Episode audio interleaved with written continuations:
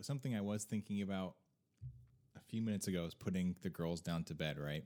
And they're watching a video of themselves jumping on the trampoline, Narcissists. right? And they're almost three and almost two at this point. And I was thinking there's like scientific precedence for like us not being able to uh, form memories before a certain age, right? Like four or five or something like that. Like it's scientifically impossible. But I've been thinking about like, are we are our kids going to start remembering that stuff because they're so inundated with it? Like I, for all intents and purposes, have a video or a picture of from every single day of my kids' lives for the past three years, and they've been looking at them almost every single day for the past three years. You know, now the narcissism stuff set set aside because I don't, I do think about that a lot, but I don't want to get into the like grumpy old man territory of it. Right.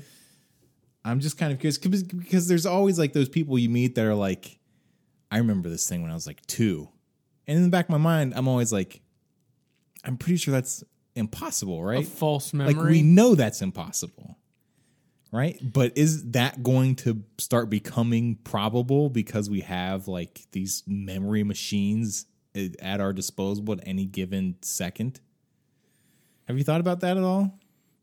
I mean, I have to confess, I have not really thought about that. I do think about the Jim Gaffigan joke where he's like, I have more pictures of my kids than my father's ever looked at me, Right. you know? and, uh, and I think that that's, yeah, I think that's true. And I think, I don't know if that changes our kind of psychology and physiology at all. I'm not smart enough to, I guess, think on that. I think it has to, though, but I think it's just like a gradual shift and change where we'll only see the repercussions of this when they're like 18. And then we'll be able to be like, whoa, everyone's screwed up. right. Or be like, oh, nope, they, they're just like every other 18 year old. Yeah. But I will have to say, there was a moment when um, we just moved and we didn't have any internet or anything. And we went over to um, our in in law's house, and Indy got his hand on a working like tablet and was like, and just I could see the relief, and it wasn't like he was like, "Oh, thank God," but he uh-huh. just started using it immediately and like just pushing stuff, and I was like, "Wow, that is that has been part of his life," you Yeah. know, and for like four days of no working electronics, he like was really looking for an electronic to jonesing. get into. He was jonesing of it. Yeah.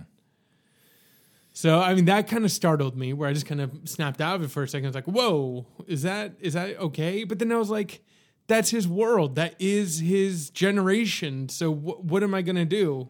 Yeah, yeah, there's yeah, I'm definitely not of the mindset of like there's a lot of people out there who are like no screens for kids until they're 18. Right. And it's just kind of like I understand the impetus behind it and I don't think that it's like spawned out of uh anything like evil. But at the same time, like you said like that's the world we are living. If that if that's the case, then you're going to have an 18 year old that has literally no idea how to interact with the world that he's living in when he turns 18. You know what I mean? If you've kept him away from any internet connected device, it's all about moderation. You know what I mean? It's all about you know, I don't think my three year old would be nearly as smart as she is if she did not interact with word games on the iPad or her ABC games on the iPad. You know what I mean? Mm-hmm. So, I mean, there's something. Here's a here's a gross generalization, but you know what? I'm not going to make the gross generalization. okay.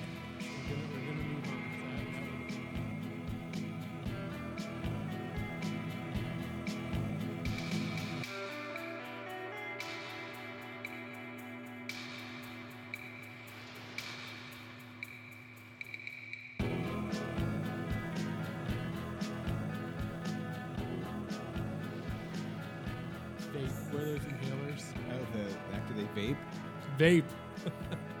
those things are too expensive to flick around. Exactly. That's what I'm saying. So they just flick the air. Right. They could be. All right, so we've been gone for a couple weeks, and I think we have a lot to talk about. Um, instead of talking about this in our recommendations, I want to talk about it. We'll just talk about it first. Um, so last week or last episode, you recommended Other Space.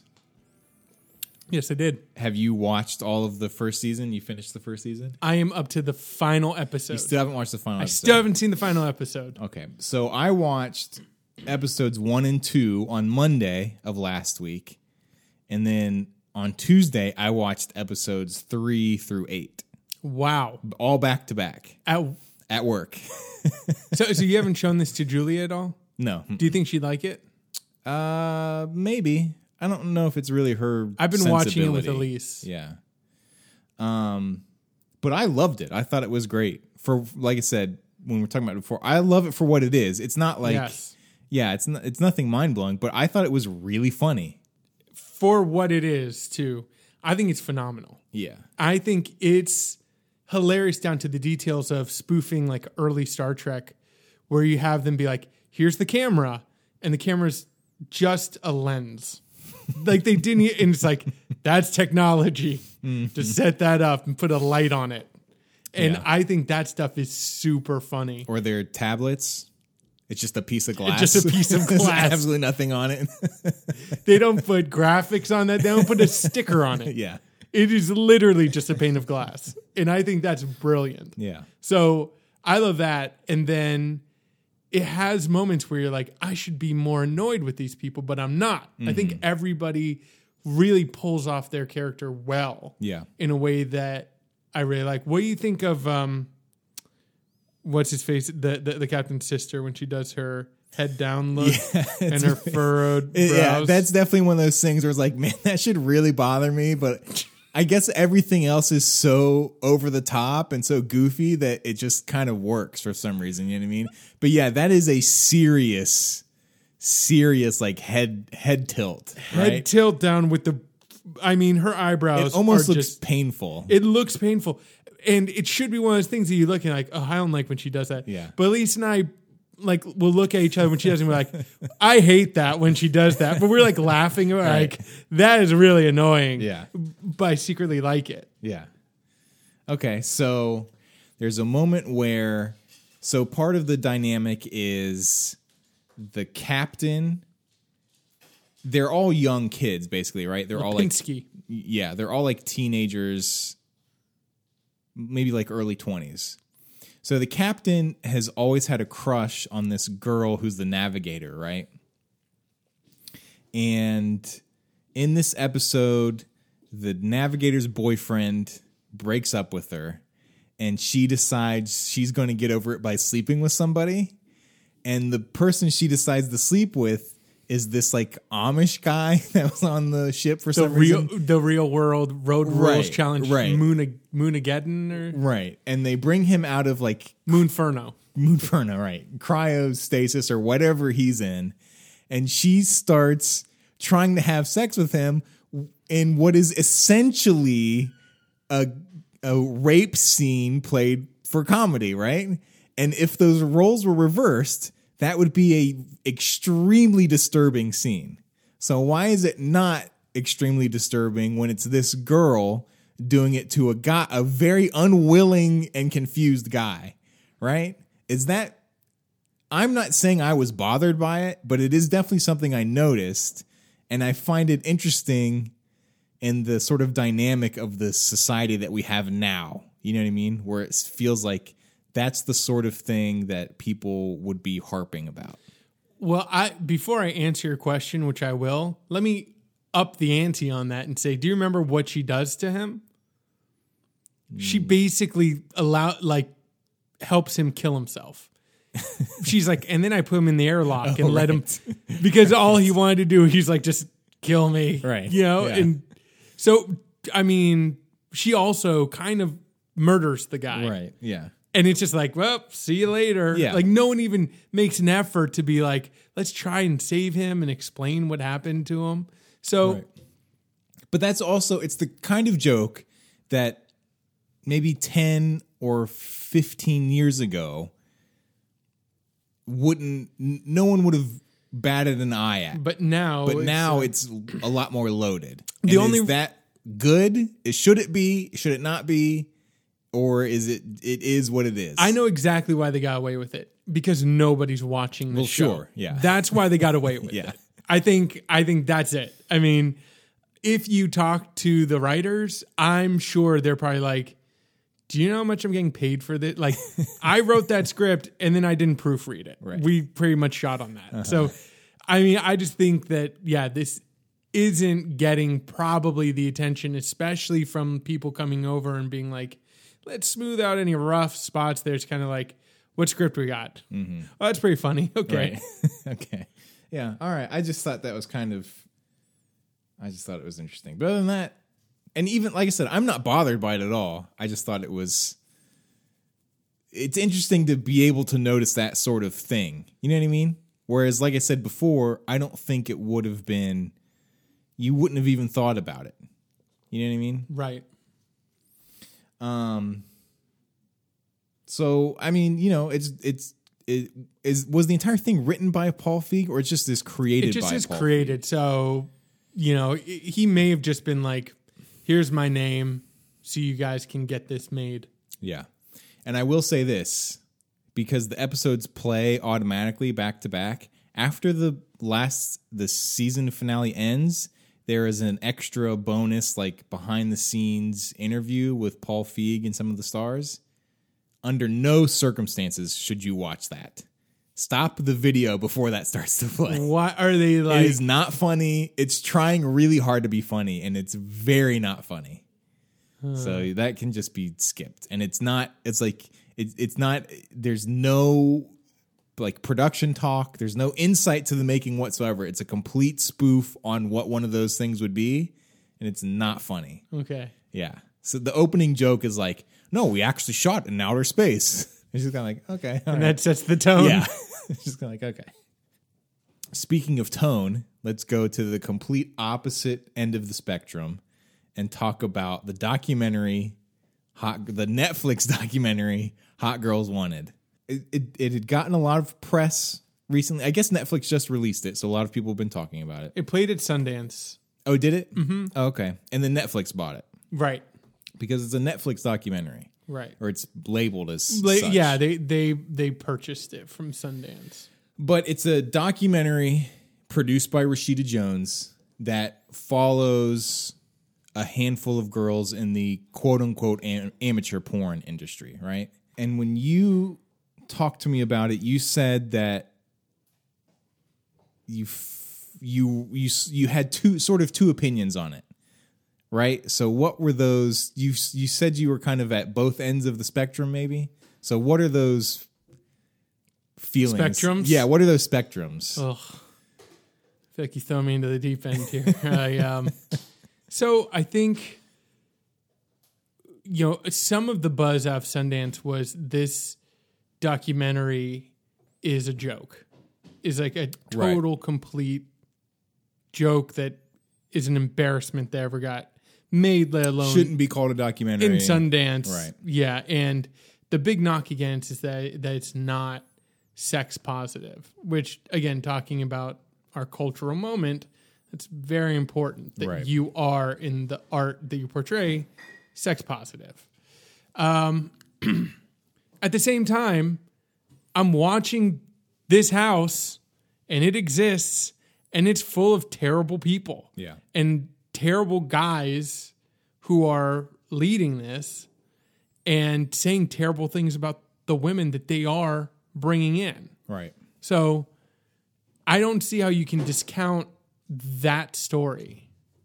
Yeah, exactly. So, okay, so then there's one reaction. Mm-hmm.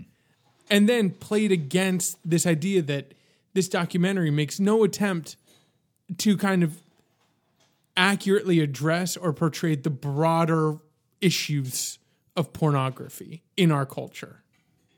It's trying to extrapolate from this one story and say, because they'll reference, you know, rappers. And there's a scene where two girls are watching a Drake video, and mm-hmm. one of them's like, "I want to marry Drake," Mm-hmm. and you know, you just want to be like, you have no idea of yourself mm-hmm. in relationship to Drake, let alone our culture. Right. You you really think you're doing something that's on a road to leading you to something better or mm-hmm. something else. Where like On a road that could lead you to marrying Drake. I I don't think that she was fully joking about that. I Right. think she was like, I am going to do this, get in a video like that, make an impression, whatever. Um, so yeah, I think that those girls need an intervention. I feel like we could do an A and E show. Uh, We could do a whole season of intervention just based in that house, just like constantly intervention. Any woman that steps mm. through those doors, and I think that's shown in the main protagonist, who doesn't seem to have a conception of herself and what she's doing, and slowly comes to that realization throughout the documentary until she ends up apparently quote unquote happy, you know, waitressing. They they, they they try and portray her life to be like, isn't it great? And it doesn't really seem that great. But Right. who am I to judge? You know. Um, so yeah, I think I think the the documentary has a problem in extrapolating its story and applying it out to the broader world that people are getting upset about. But for the story that's telling, it's super depressing and it's troubling. Yeah. I'm glad I don't have daughters. Yeah, Well, I have two. Yeah. On the other hand, um, yeah, I think it's the same issue that we've had with, you know, for example, the female roles in True Detective, where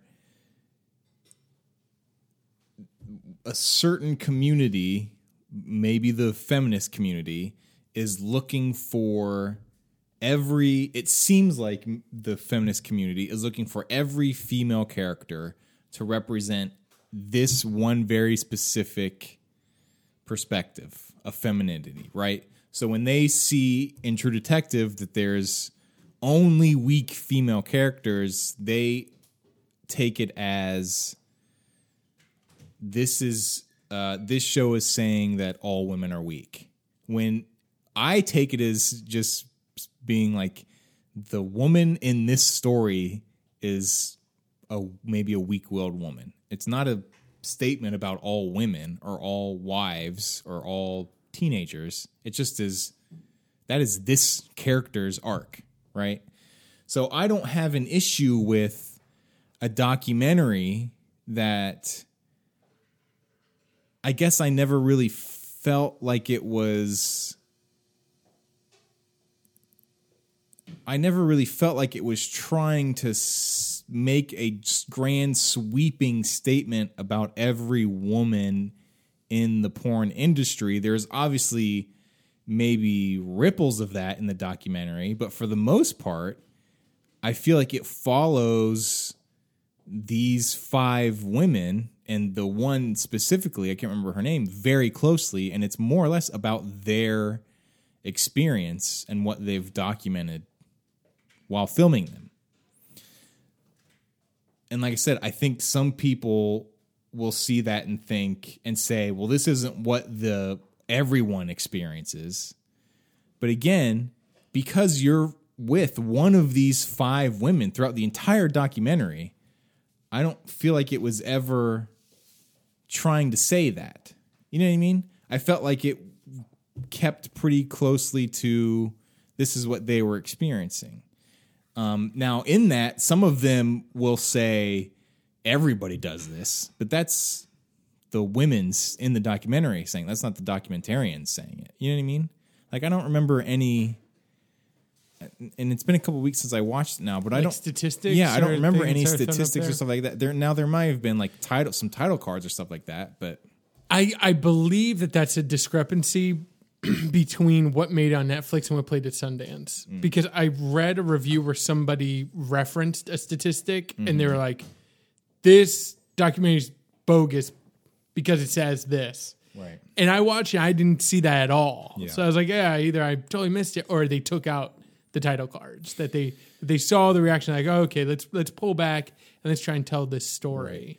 But in theory, I don't have a issue with the documentary coming to the table with a perspective, right? I don't have an issue necessarily with Every documentary does. every right? Yeah. documentary does to a certain extent. So I don't really have an issue um, with Hot Girls Wanted starting and and it being like, or even the the filmmakers being like, look, we don't like this industry, and so we made a documentary about it. That's fine by me. Right. I don't think you can then watch it and then say, oh well, this was only negative. Well, it's like, okay, well they said it was going to be only negative.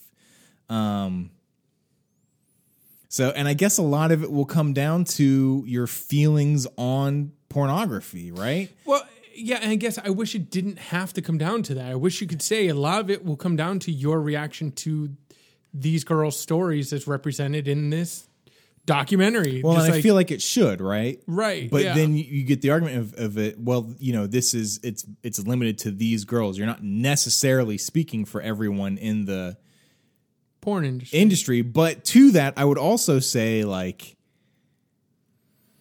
one of the points of this documentary is that there are thousands of these girls, right? The whole basically the whole point of it is like these girls that that is one thing they talk about a lot is the guy who's mm-hmm. running this house basically says at the very most these girls will have 6 months to a year in the industry before they're out, before mm-hmm. they're never heard from again. And that is at the very most, right? Typically, he says one to three months, they're done, they move on. But the thing about that is, then that legacy lives on forever on the internet. Those girls are on the internet doing that forever. So you're talking about thousands upon thousands of girls who are going through this. And you have five of them or maybe three of them represented in the documentary because at the end I think they say that two of them are still doing it and are happy yeah, yeah. whatever. Two, one only does cams, Right. And two got out. I think. and then and but then in the media and i haven't followed it too closely i looked for the there was one write-up that everyone t- was talking about from a porn star i think about it who was Yeah, really yeah, yeah, tearing it apart but i mm-hmm. couldn't find it um, but even then like and i know this is a weak argument but like that's that's one person like that's that's one we're talking about probably tens of thousands of women who've been in and out of this industry and you've gotten one to write something negative about this like let's talk to the other Thousands. 9000 right Right. And I guess, and I want to clarify too, I'm not saying, when I was making the joke about intervention, I'm not saying intervene for their choice in sexuality or whatever. I'm saying the viewpoints that they expressed Right. while in that house were like, you need some smelling salts, you know? right and it's also doing. very damaging to them like as evidenced from what you see with this girl and her home when she goes back home and how she's now coming around to dealing with it and how her relationships are affected by it you can tell she's extremely uh maybe to use a loaded word damaged by it right and it's something that like i said that whatever she did whatever video she made that is on the internet forever. It will never go away. And so she could potentially be 30, 40 years old and somebody's like, "Hey, I recognize you from the video." Right. I think I think that's the thing that I'm responding to now. And this kind of goes back to what you're saying. What is your relationship to you on a screen when all you've done is grow up and see yourself on a mm-hmm. screen? And it seems like these women have a really easy ability to separate what they're doing on the screen and in these shoots from their personal lives, at least in front of the camera. They're talking about it very like yeah, that was really rough to do. But I got through it, you know, Yeah. and whatever. And I'm like, it, I mean, that that to me is a troubling mindset where I feel like there is that bifurcation. There's that one girl who's making a point of how she doesn't have sex outside of porn, and for her, that's like a It's a release or whatever. right? It- it- well, yeah, and she's also like, it's a good thing. Like, I'm strong and whatever. I was like, that's. uh, I don't know that that's a great idea to have about yourself, Yeah. but I don't know. I don't know. I mean, I Right. I, I just think it's it's a it's troubling to hear these young girls talk about the activities that they're doing, and when they start getting into specifics like this facial abuse stuff, mm-hmm. where I'm like, ugh, like Yeah. just shocked. I'm like, I don't I don't see that as being like I'm 19 and this is what I Right. And I I really don't want to be like a prude or a really old man, but like hearing what these guys say in the videos, it's I kind of feel like maybe you should be in jail. Like you I kind of feel like you shouldn't be around other people. You know what I mean? Like I I kind of feel like you're using this platform to l- live out like a really demented twisted like that to me goes beyond like if you take that out if you take that action outside of a, a, a porno outside of a pornography that is domestic abuse right So now you're talking about thought crimes, the cannibal cop. No no no i'm not talking about thought crime i'm talking about if if one of these guys Right, right. did this to Turn his girlfriend, right? And it wasn't being recorded. It wasn't a video to go on and to go on the internet. It could be considered abuse. Yeah, but but but that's the argument. People are going to say the fact that the camera's on changes the relationship of what's happening. That it is it is fantasy. It is play acting. I will say, I, I I'm sure the filmmakers w- meant this.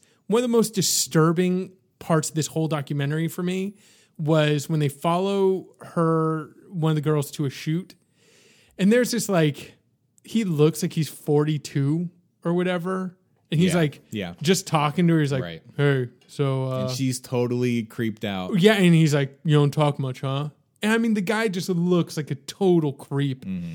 And and I was like, you know, just seeing him near her just gave me like, I have them right Yeah. now. Yeah. I just have the chill, and it's like, I guess I walk away not thinking anything really bad about the girls or the industry. Well, the industry, yeah, I don't like the industry either. But the guys in it are just, they seem like the worst people ever. Yeah. No, I agree. And and I think you'd have to be if you're like an amateur porn because you are like, you know, one of those guys says it. He's like, yeah, basically, I see him come and go, and I'm getting to use him up, and then they they leave, and I don't care. Yeah. And you're like, gosh, what a creep. Yeah, and the last thing I'll say is I, I think that's also the the perspective the the opposite perspective being brought to it is those these things shouldn't be seen as a negative thing in public, right? If somebody came up to her and said, "Hey, I know you from that video," it shouldn't be Yes. seen negatively, right? Yeah. That's the counter argument that I just don't, for whatever reason, I can't wrap my head around. Or I, I just, I'm not on board with that completely. But at the same time, like you brought up, and like this girl said, if we're just talking about the idea of it, right? The idea is that I went to this thing, I did this thing that I really did not want to do, but I got paid and now I'm at home. That she could be saying that about what she did. I could be saying that about what I did at work today. I went to work, I did something I really didn't want to do for 8 paid. hours, but I got paid and now I'm at home. And guess what? I'm going to go back to work tomorrow and do it again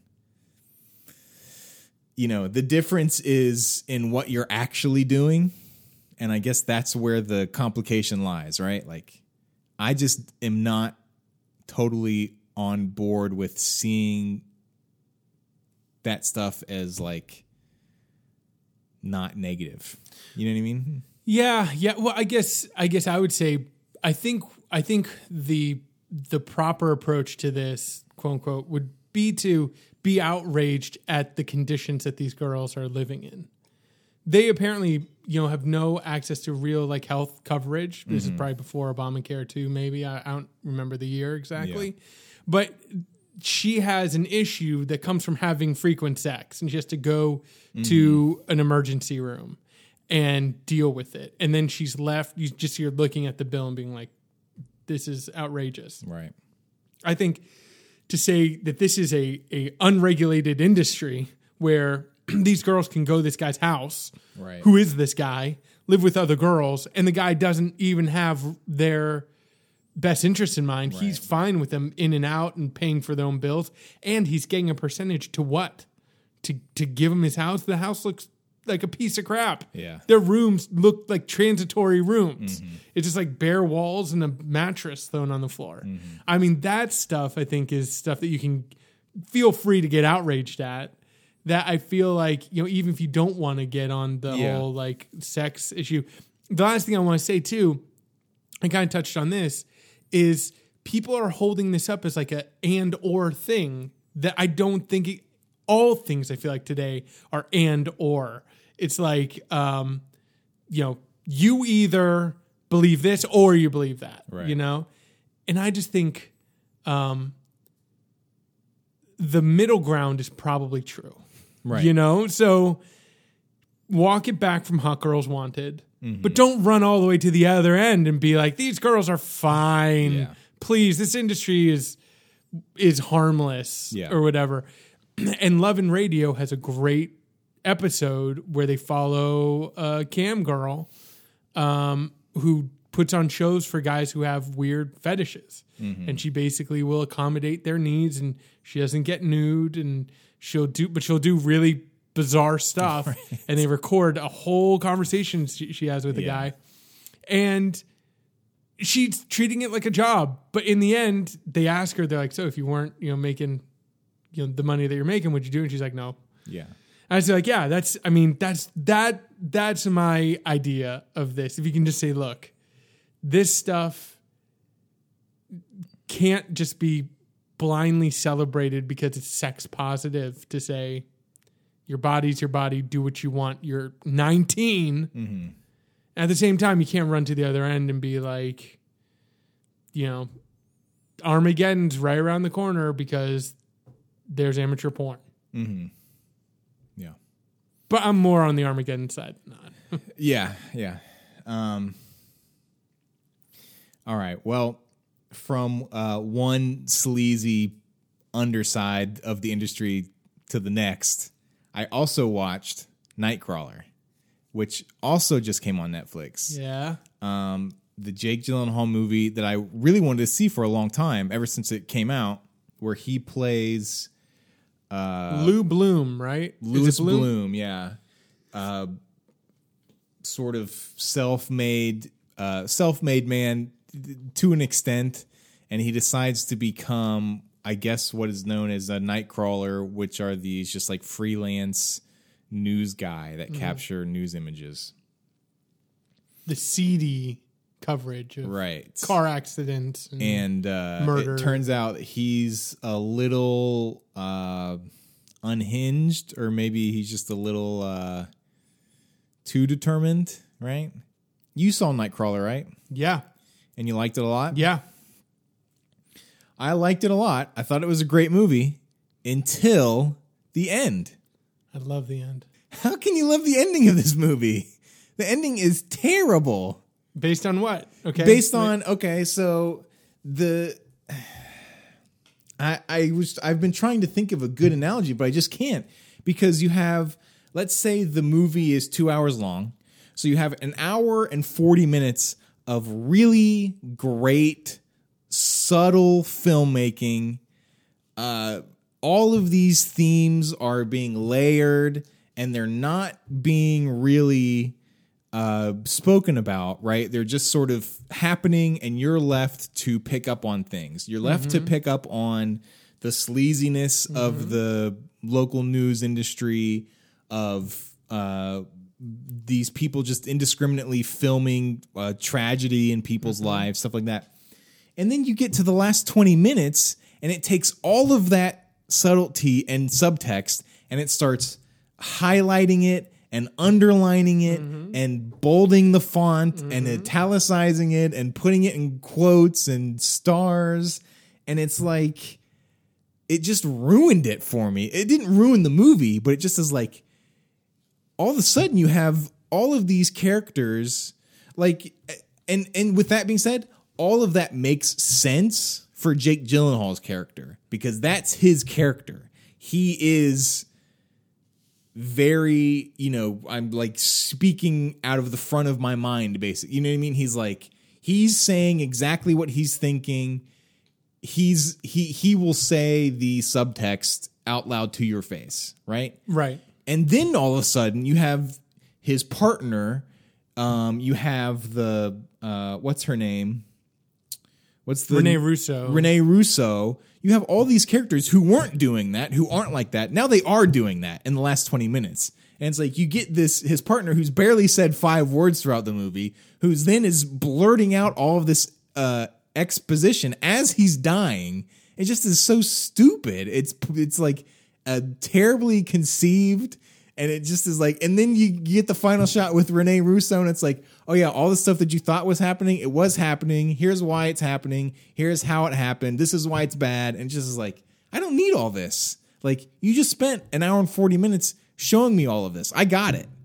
I don't need you to then lecture me about it in the last 5 minutes of the movie. It just took what I felt like as a, was a very smart subtle movie and made it like uh stupid it just like put it on a poster.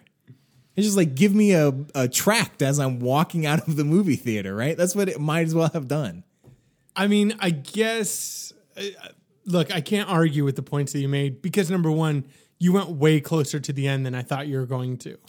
I thought you were talking about when it kind of turns into a chase, like a. You go literally on like a Hollywood. I have no problem with the chase. Because to me, that fit more of my thematic idea for this film where you have them commenting, commenting, commenting, and then the ending becomes the thing that they're commenting on. Which, again, and I know you don't like these explanations, is underneath still the banner of the commentary, you know? No, I completely disagree. And I, knew you would. I don't think that's what they're doing. I, it's not that I don't like that as a tool or whatever. I don't think he's commenting on the commentary of the movie. I I took it as soon as it turned into this Hollywood chase at the very end, where it literally goes into like a Michael Bay film, where you have this this extended chase scene down the streets of L.A. with outrageous car crashes, police cars are flipping over, you know, um, that I was like, this is now saying, you know, this is this is what films are now.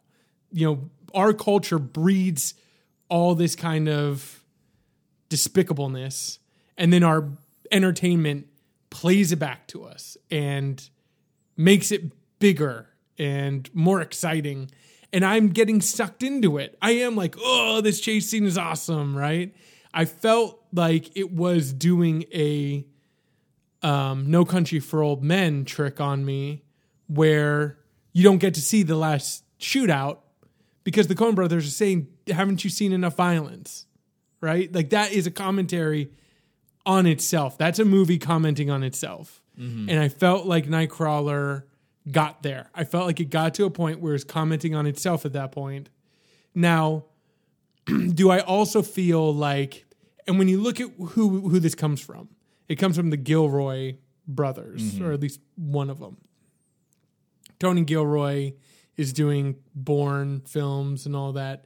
I feel like they have one foot planted in mainstream Hollywood, mm-hmm. and over explanation is that's what mainstream Hollywood does. So I feel like what you're commenting on is probably a fault of the writing, and it speaks to kind of the broader films that these guys make, where it's you know, he wrote the Bourne films and then directed the last one, where the commentary is just like, all right, right in my face. You know I mean? I can't get away from it.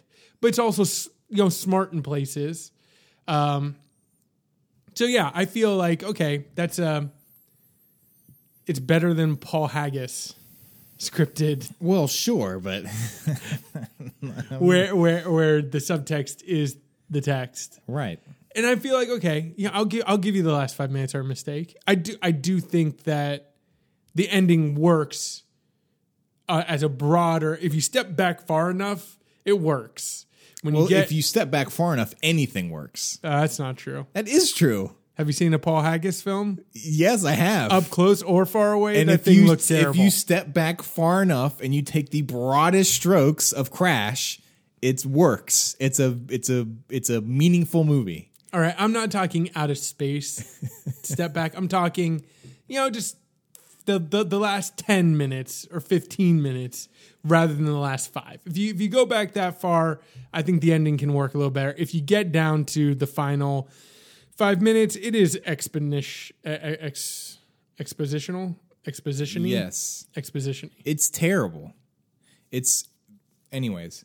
The other thing that I didn't like about the movie, and I wonder if you noticed this, is I thought the score was really weird. I love the score. Why? It's so like. It to me, it felt like they just took l- pieces of leftovers from other movies and just threw mm-hmm. it on top of this. Exactly. and they're like, we don't really have a budget to score this movie, so let's just sort of reach our hands in this bag and just grab what we can and put it on top. it sounds like it belongs in an inspirational film. It's these it's just like electric guitar riff that I feel like is try it should be behind a guy achieving and succeeding, but it's about a guy getting just worse and worse, but being successful. I think what they're trying to do again, it's the it's the movie commenting on itself, is that the score does belong to a different film but it's stuck with this film because this guy is a product. He is a representation of our capitalistic and news cycle society, you mm-hmm. know.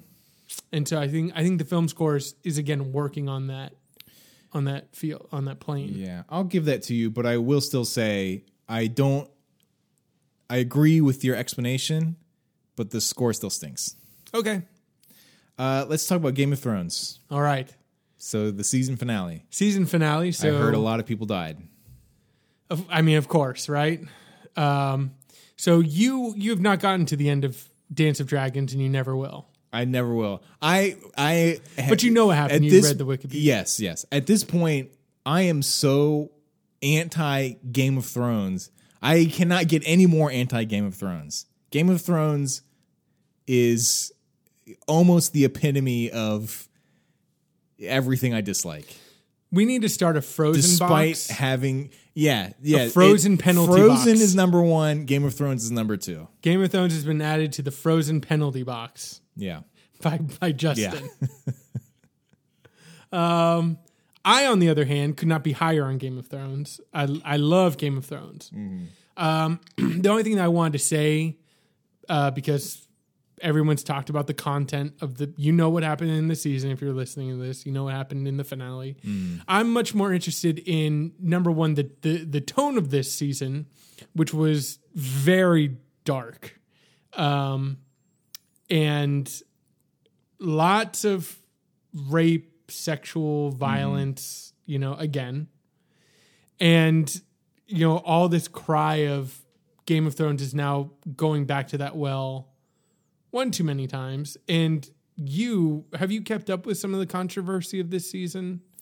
I haven't, but I do want to say quickly if we ever do start convicting people of thought crimes, George R. R. Martin is number one on my list. So now we've we've started. I the, think he is number one. the George R. R. Martin thought crime penalty Yes. box. I think he. I think you can look at those books and look into some of the subtext of those books and his fascination with this fourteen-year-old sexual dragon owner being. Justin, he's sex positive. Yeah. Okay. All right. I'm just Is saying. is Cannibal Cop in the George R. R. Martin thought crime penalty box as well? Is it just him and the Cannibal Cop? Or are you not willing to put Cannibal Cop in there? I I'm not sure where he'd be at. He's headed. George he's R. R. Martin is way. definitely number one. he's there. Yeah. Um. So, yeah. It, it- so one of the big, the first big shock of the season is uh, the showrunners had Ramsay Bolton rape Sansa. Oh yes, I did see that. And Instead of somebody else, Jeyne Poole. because he does that in the book, right? Jeyne Poole. And it's worse in the book. Now, that's one of the arguments. It's worse in the book, which I feel like is never a good argument. You can't explain something that you do or something that somebody else does because somebody else somewhere did something worse, you know? So that's a bogus explanation. And I think it's worth asking. I, I don't know why it's so controversial for somebody to just ask a question, say, like, have the showrunners, you know, cross the line here, mm-hmm. you know? But people get so just like crazy. And I don't know where that where that reaction comes from. I mean, is it the fact that this show has heightened emotions and so people respond at heightened emotions? Is it just the internet culture that everyone says is in existence?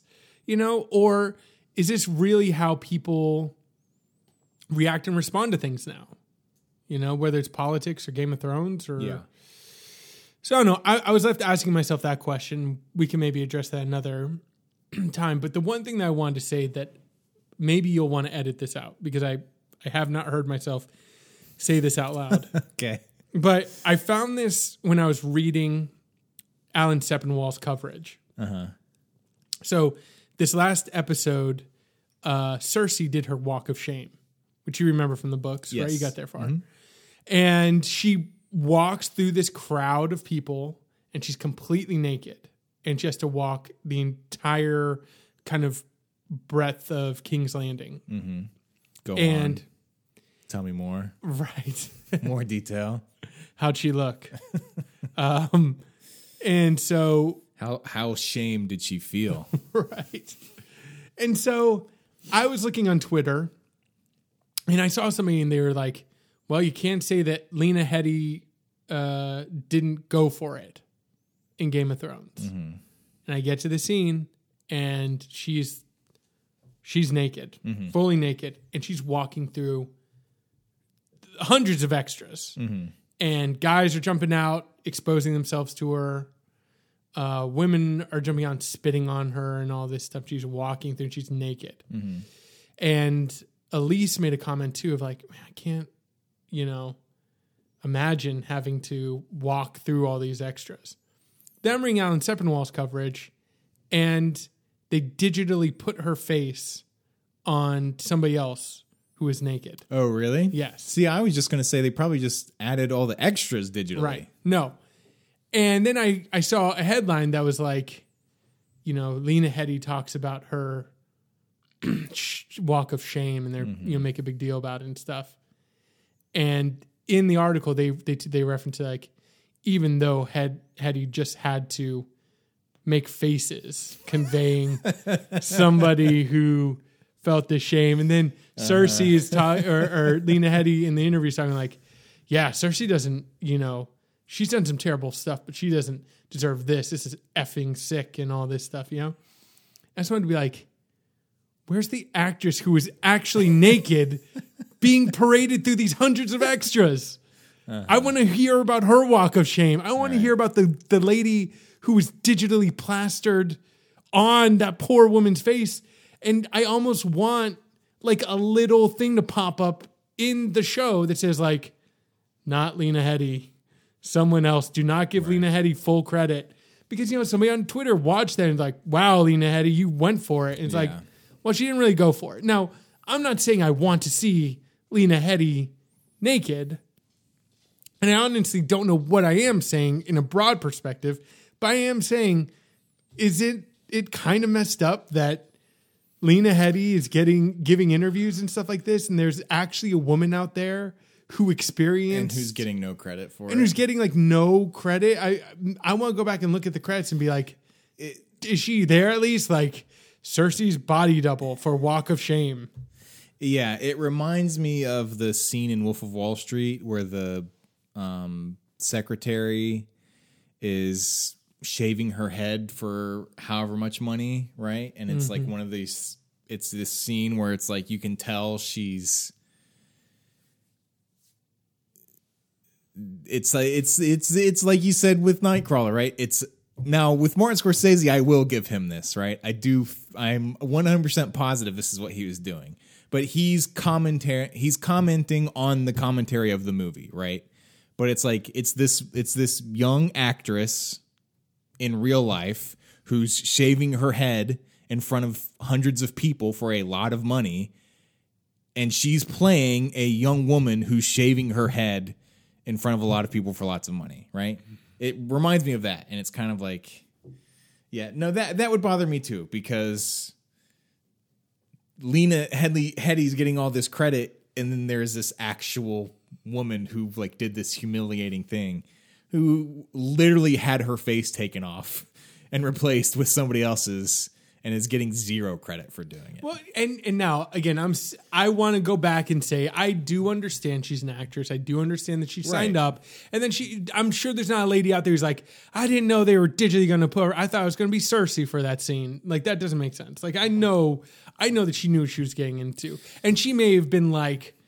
I loved it. It was a great experience. It was liberating or whatever, you know. But uh but from a viewer's perspective, it's just a little like hmm, I wish I would have known that a little bit or Yeah. or it's just puzzling a little bit. Or I just if I had my own website, I'd probably seek her out and do an interview with her about it. Well, this is what bothers me so much about Game Game of Thrones now. Is this is the series I would say after the Red Wedding in book 3, which was incredible, right, when I read it.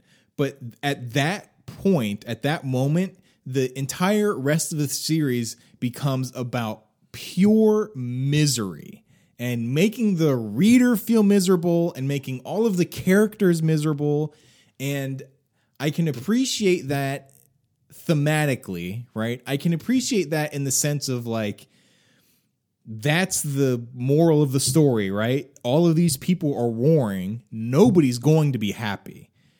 But at the same time, I don't want to read how long are those books? Close to a thousand? Over Yeah. a thousand? I don't want to read 5,000 pages of that, right? Like, give me a break. I read stories to be inspired, to have my perspective changed, to learn, to grow, all of these things. I don't mind a little bit of misery, but once you've gotten to three and a half thousand pages into a book and then the next 1500 pages are pure misery it just is like i don't want anything to do with this anymore like you're not giving me you, eh, eh, george r r martin will literally give you the tiniest smallest thread to hold on to and then without blinking takes that thread away Yeah. and he just does it over and over and over again and it just is like i don't understand why anybody after a certain extent i don't understand why anybody likes this You should watch f- reaction videos to people watching last night's season finale Uh-huh. because that's how pretty much every like Yeah. you, you see people who are just like they lose it. They absolutely lose it.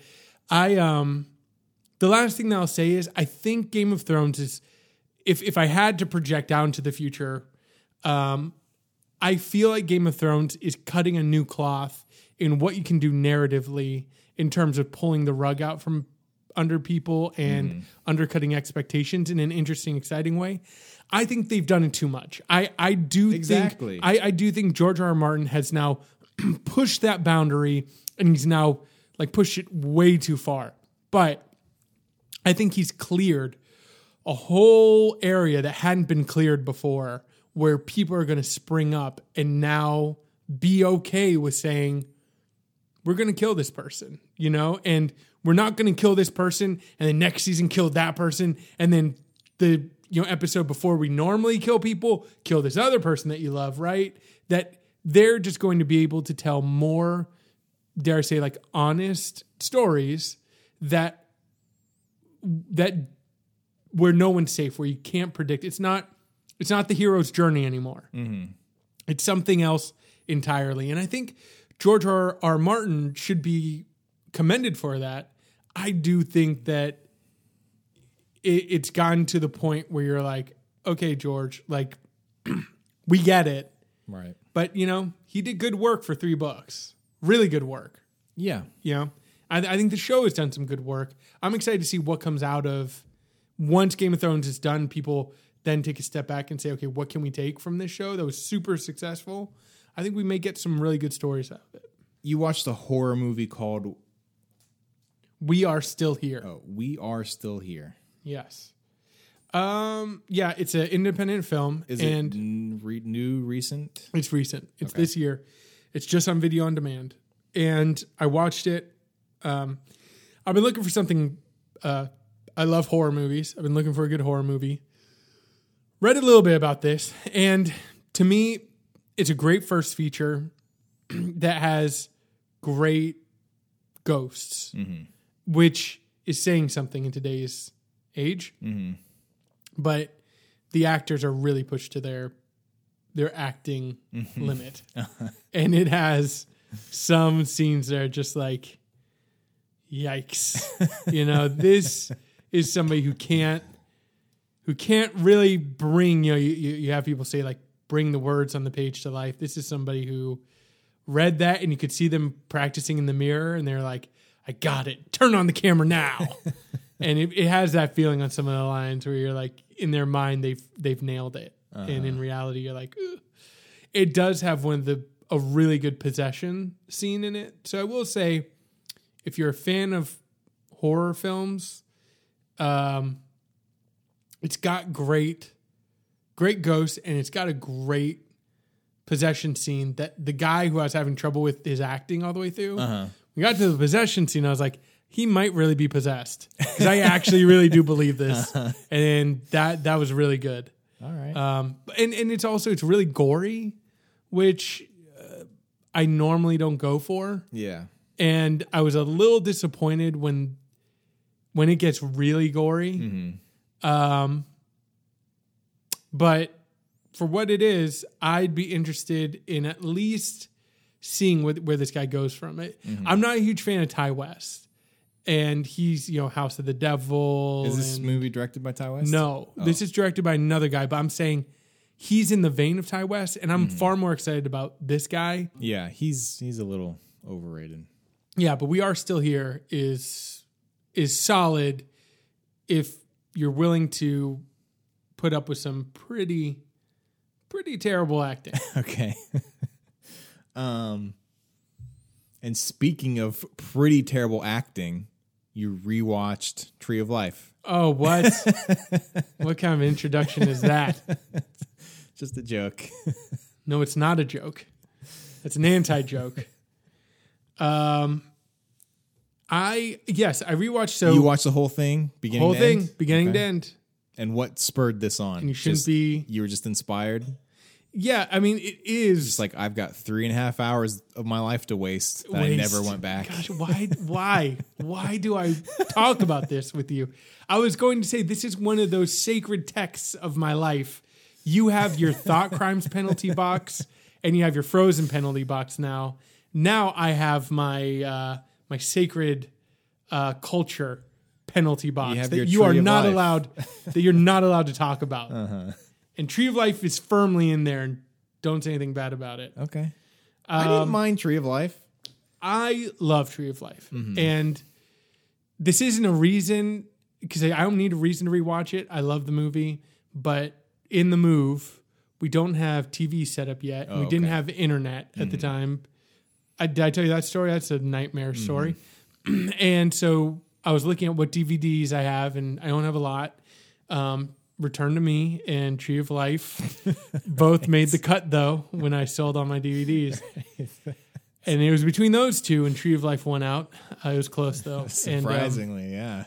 and I started watching it, and I, you know, in watching it, I've, I, I feel like, and you can't say this about, like, you can't prescribe this, but I do feel like, for me, if I want to be a better father, mm-hmm.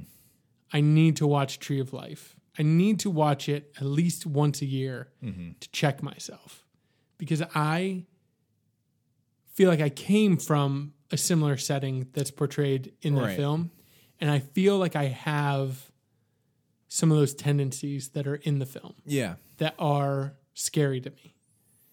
But do you not you recognize those tendencies as they're happening or as you feel them, right? Because I come from the same as as you, right? Or at least from my experience of watching Tree of Life. A very domineering father, very demanding father who had a tendency to be, you know, easily aggravated, I would say and when I'm starting to feel that way, or if I ever do sort of cross into that territory, I recognize it immediately. I mean, and I'm I know you've I mean you've told me as much, right? We've talked about it before. So I was like, I mean, I guess I'll have to watch Tree of Life again. But Yeah. I'm sure you recognize those tendencies as they're occurring or as they're building up. Oh, absolutely. I feel like, you know, in my life, and this is not bragging, I don't think, but I feel like, you know, if somebody says, like, how do you be a good parent? I'm like, you be a good parent. I mean, Right. there is an aspect of, you know, when you're a jerk and you know Right. when you've done something stupid. And with parenting, it's no different. There are times when I'm when I was short with Indy and I was like, what what are you doing? Mm-hmm. What was that? You know?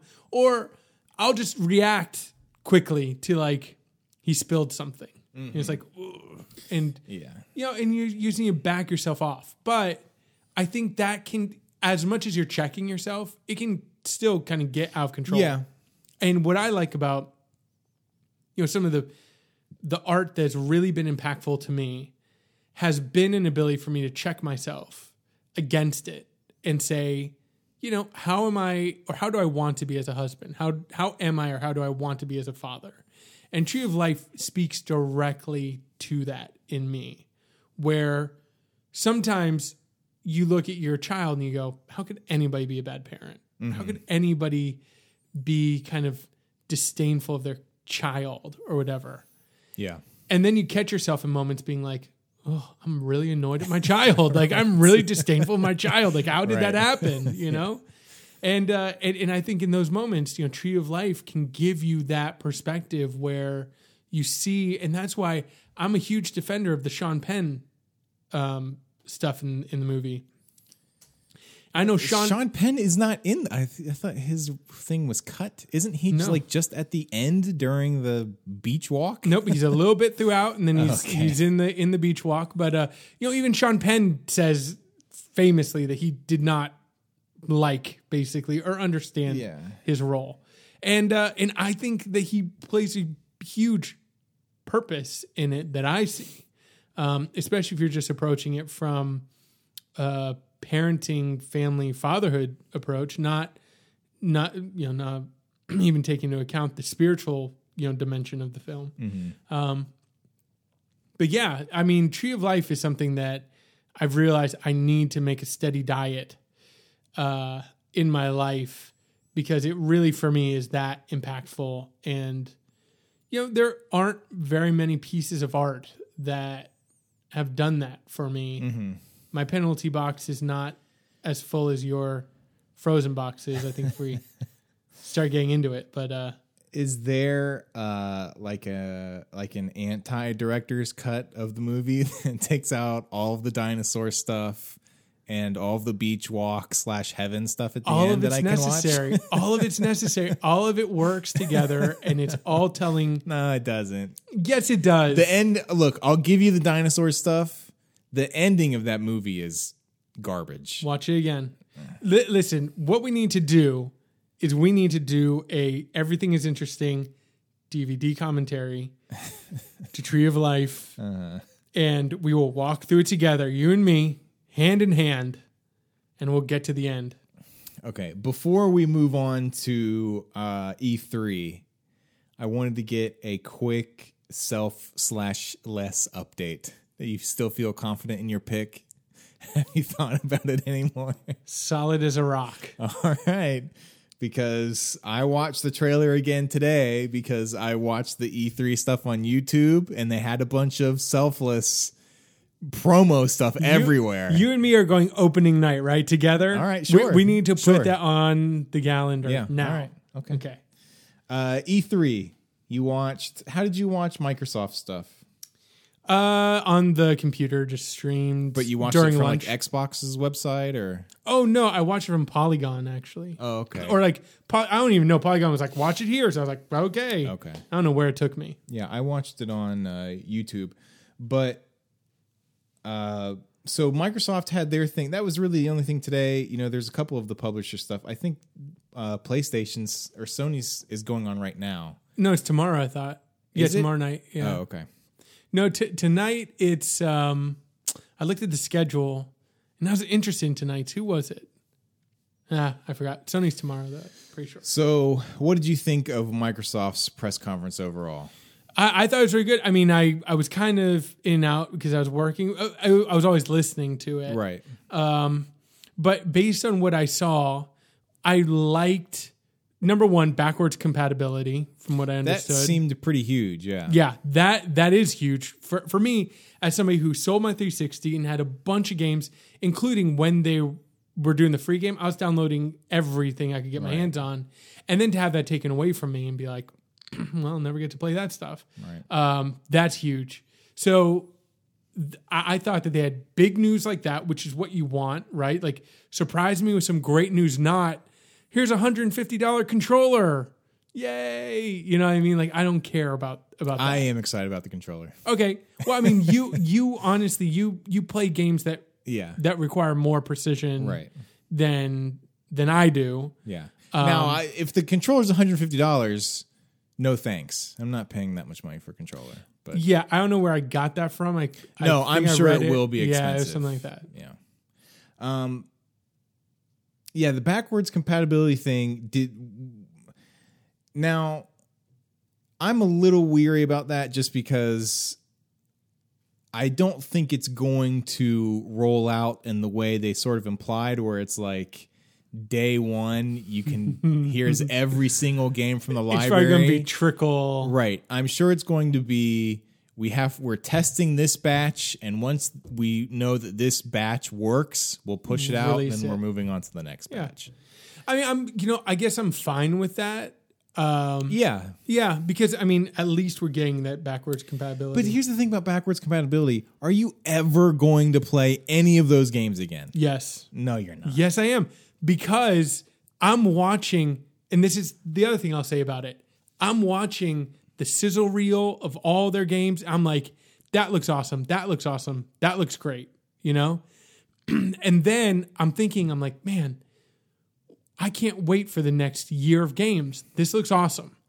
And then I was like, you know, last year there was something called E3 and Microsoft had a press conference and mm-hmm. now here I am a year later and if I I could have $50 and say, "Keith, go buy a game."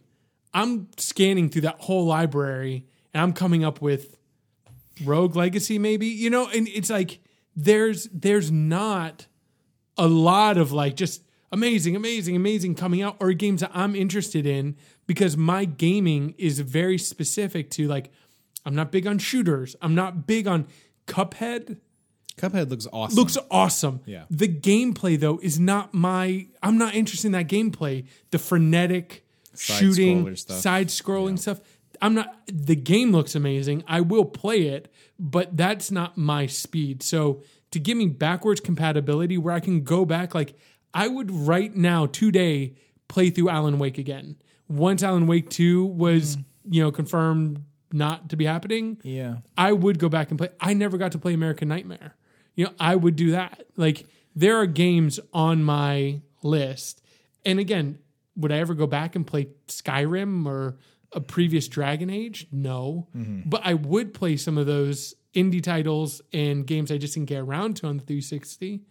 Um, that came up for free because that history of games is is larger. So over the next year, will we a year from now being like, dude, I can't open the Xbox One store without seeing another game I want to download? I kind of doubt it. You know, we're gonna open it. We're be like, yeah, there's some great games, but you know, it's dry right now, and that's when I'm gonna go back to 360. Absolutely. I don't. I just. I'm. I just don't think it's going to happen. I, I think everybody wants backwards compatibility, and it's a nice feature to want and to have. But I don't think that many people actually go back and play those games. I was thinking the only game I would go back and play, and I think th- this is also in terms of like games that you already own, they have to have been bought digitally, I would imagine. Like, I don't think it's going to be like, Pop in the disc or whatever. well, maybe if you still have the disc, but I don't think it's going to be like, oh, we we saw that you unlocked all these achievements, you can download this game now. If you originally had it from a disc, yeah. um, is but the only game I would imagine going back and checking out potentially would be Red Dead Redemption, and that would only be if like they've somehow still got my save file because I did everything in that game there was to do, plus the all the DLC. Um, I wouldn't want to go back into that game and start from the beginning and start from scratch. One of the things I like so much about it was just sort of running around and being in the world. Yeah, and I, I also backwards compatibility. I am also thinking about indie. Like Yeah. there, there are a lot of games on the 360 that I had that we played together. Um, that I wish we still had access to, and a lot of games I want him to play as he as he's growing up. He loves games, so Right. you know I think I think backwards compatibility has that aspect to it as well. when you think about you know children, your children and my children um, playing Uh, and games I'd I'd want him to experience. The other thing that I'll say is I think it's situational as well.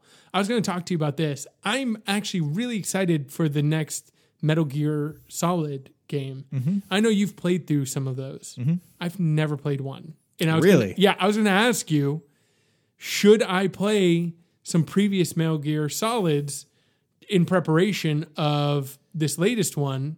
Because I am very interested.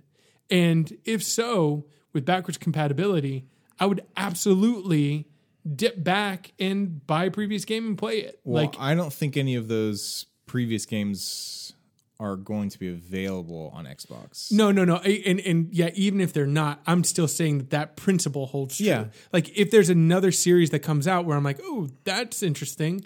You know, if there's another Bioshock game, right? Like I might go back and play another, Bio- or somebody else might be like, I've never played those Bioshock games. I'll buy Bioshock, you know, two and three right now, um, because four is coming out. So, yeah, I think I think it has situational uh, applicability as well too. I mean, Metal Gear, the Metal Gears, they, there are two video games ever in my life that I've taken the time to like read about outside of the video game. Destiny. One is Destiny, which I'm currently obsessed with, and the other is Metal Gear. I have spent hours on the internet reading about Metal Gear's story and all the connections between the characters and all the references and what this means and that means. And so the Metal Gear series, like the Metal Gear Solid, is one of my early favorite gaming. I remember you memories. playing through it like if you. I remember like walking out. I was like, "What are you playing?" You're like, "This." I was like, "Again? You're playing through it Yeah, again?" Yeah, you, yeah. And when it first came out, it was the, it was it was one of those games where it's like the day it came out, me and Steve, uh, we went and bought it, and then he came over to my house and we just played it like all night long until like three in the morning or whatever. And I played that Metal Gear Solid so many times. Um, but with that being said, I only played the first three because the fourth one was on PlayStation only, and I had an Xbox. Um, so I don't know if I'm even going to play the fifth one. As much as I like the series, at this point, so much happens in four, and the story has gotten so crazy and like off the rails. I don't know if there's going to, if I'm going to even feel any connection towards that game at all when it comes. Have you out. seen the gameplay of it? I watched the trailer today, and it looks great. Yeah, it looks great. I mean- they all they've always looked great, but at the same time, I, I just don't. And uh, like, that's the other thing for me at E3. Like, with Microsoft's press conference, it was refreshing because I've been watching these press conferences for the past long time, probably f- six or seven years. And it was refreshing to finally see somebody as the head of Xbox who's actually interested in video games Mm-hmm. and who's not just there as a corporate head to make money, right? Right. Like Phil Spencer is the first head of Xbox to not the first, but the first one in a long time who is like his priority is video games, right? Everyone else has been Don Mattrick, who just is kind of like an empty suit. You know what I mean? Right. It just is a, a money thing. It, it- he's just one of those. Uh, he's like a Peter Principle guy. You know what I mean? It's just like this guy's been here long enough. Move him up there. Exactly. Um. So that's what I liked about it. None of the games really interested me that much. Right. Um, I thought Tomb Raider looked cool. Yeah, Tomb, Tomb Raider might be had- awesome. and, and that was when I watched the beginning. I had to step out uh, for the rest of the trailer, but what I saw looked great. But he, and here's the thing about Tomb Raider. Tomb Raider, the first Tomb Raider is another one of those early video game memories for me. Me too. because I remember playing the first Tomb Raider and it's creepy, right? And there's animals jumping out at you, and then and then out of nowhere you're fighting like a T Rex, and it's just like, mm-hmm. where did this come from, right? Yeah. And then you're fighting raptors. But then the later games, you're just like killing humans. just as like, where did this? And I'm thinking like, you're supposed to be this adventurer who's getting into these lost temples, like these ruined temples that are impossible to get to, and all of a sudden you're running into all these goofballs with machine guns. Like, how did these guys get in here? You know what I mean? Like, it just took me forever to get into this place, and then here's 50 guys with like machine guns shooting me down. What are these guys doing in here, right? They're way better trained than me. right. Yuck. So I'm hoping I'll be interested in the new Tomb Raider if it's more like that, if it's more exploratory, and if it's more if the combat is like animal based, basically. And I, I guess that sounds terrible, Then we'll be- But it's you like- You want to kill animals, right? But I, at the same time, I don't want to kill humans, right? I don't want to be mowing down humans. Like I'm fine with shooting a rampaging bear, right? I don't want to kill a human, really. It just seems weird in Yeah. the fiction of the world. Yeah. Um. So yeah, and along with E3 every year comes the Steam Summer Sale. I haven't actually gone on to check it out yet, but you've been Yeah. Keeping been- tabs? I yeah, I can't help it. And I I normally will get about eight games. I think is my average. yeah. And I usually spend about twelve dollars. so Yeah. I'm like Worth it. exactly a dollar game done. Yeah. That's how I got FTL, which I'm still playing Mm-hmm. today. I got a bunch of games I just don't even understand. Cart Life. Mm-hmm. I heard, oh, it's good, 99 cents. I was like, done. All right. I still don't know what I'm doing in that game and how to how to progress. Is it a cart racing game? no, you're a vendor and you're selling like hot dogs. Oh, dogs. that's right. That's right. I've heard about and that. yeah, yeah, people loved it, and I was like, I don't even know. I can barely find You're like a hot dog vendor. Yeah, You street start off trying to find your cart, and I'm like, I don't even know where my cart is. Yeah. So it's it's bad news. So I've I've given that one a little bit, but basically every game that I, uh, Civilization Five I got for like ridiculously cheap. So normally there's some you know big games I'll get into late. Um, so I d- I almost downloaded a game called Long, Long Live the Queen because I listened to yeah. a gaming podcast called The Patch and they did a an episode about it and it was on sale for like a dollar for like a day and I meant to buy it and I didn't and I, am kind of happy. You should go Google Long Live the Queen um, and see what I almost got myself into. Um, but I did get back into Don't Starve. Oh, really? So I got into the early access of Don't Starve because some people were talking about it and bought it from the website. I don't remember how I accessed the game previously and what it my was login. just its own client. It was yeah, independent. yeah, Yeah. and I don't even know. I don't know how games work. Obviously, Mm-hmm. I'm not that proficient. But it was on sale for like two dollars. So I was like, I'll give this guy another two dollars because I I loved the game before. Mm-hmm. I was like, okay, two more dollars. Here you go. So I've been getting back into Don't Starve, and man, that game is good. Like Is it really different? Or it's is it, it's not really different, but it feels completely finished from what I what I played before. I was really into, Mm-hmm. but it it felt kind of like you know it it was it felt like a prototype. it felt a little aimless. Yeah, and now it's just like resources are more plentiful. Like you could see that he took feedback and then really generated a great game. They also have Don't Starve Together, which is like a co-op, which I would love to do if your machine can handle it. Um, but I've been playing Don't Starve, and I've been getting into strategy games now more. Um, and Valkyria Chronicles, which I heard good things about, which my new internet took three days to download. Wow, jeez. Well, I I had to start and stop it um, because we now we went from really great internet to internet where if you're on your phone while you're trying to like stream something, forget about it. Your phone's going to catch on fire. Um, but anyway, yeah. So I've basically been playing Don't Starve. I'm excited to get into uh, the Banner Saga I got as well, which I heard good the things Banner about. Saga is like the World War One game. Uh, no, I think it's like Viking or Oh, uh, not not, but Norse. I think it's Norse um, mythology. I honestly don't know much about. I basically will just look for what's like three dollars or four dollars and under. Um, I type in Banner Saga review, enter, and if it's got a great review on IGN or GameStop uh, or Spot, I'm uh, I'm probably going to download it. So but yeah, I, I want to give another shout to Don't Starve. And over the next few weeks, I'll probably be updating everything I get from the summer sale. But I say, if you have a PC that can handle any games at all, now's the time to load up Steam and grab some games because they are ridiculously cheap. Uh, and you also started playing Rogue Legacy. Started playing Rogue Legacy after you talked about um, two weeks ago, and you are right. It is awesome, and it's exactly what you're talking about. It's gr- it's a great game to pop in on, and you know I can play because a game for me, a great game for me, with one guy is about mm, five minutes tops. I think, Yeah, and that's amazing. And then I always die. yeah, So I guess that's a good curve that I'm on. Is yeah. a five minute game is kind of I'm doing pretty good. Hmm. Uh, but I, I'm still waiting. I can't really fight any bosses yet.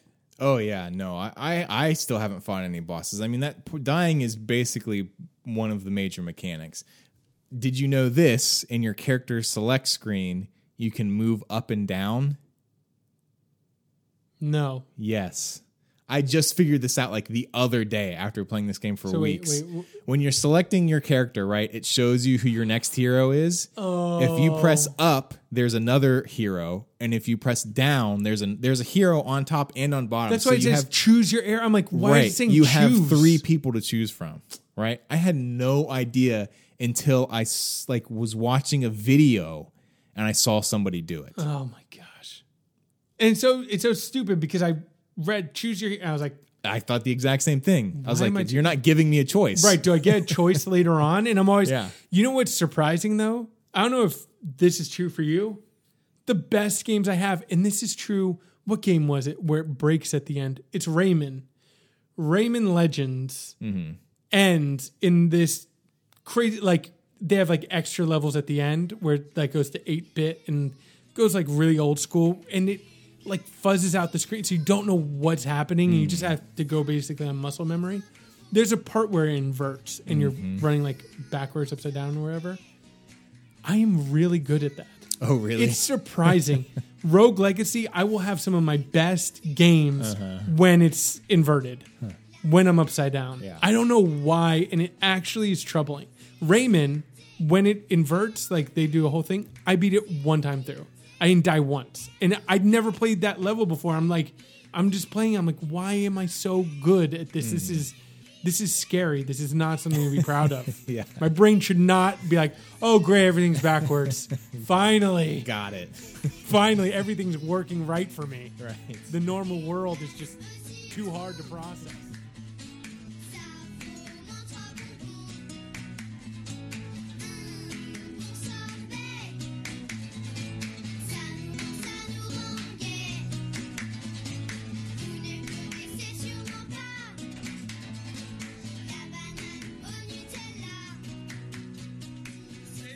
Games that you can uh, jump in and out of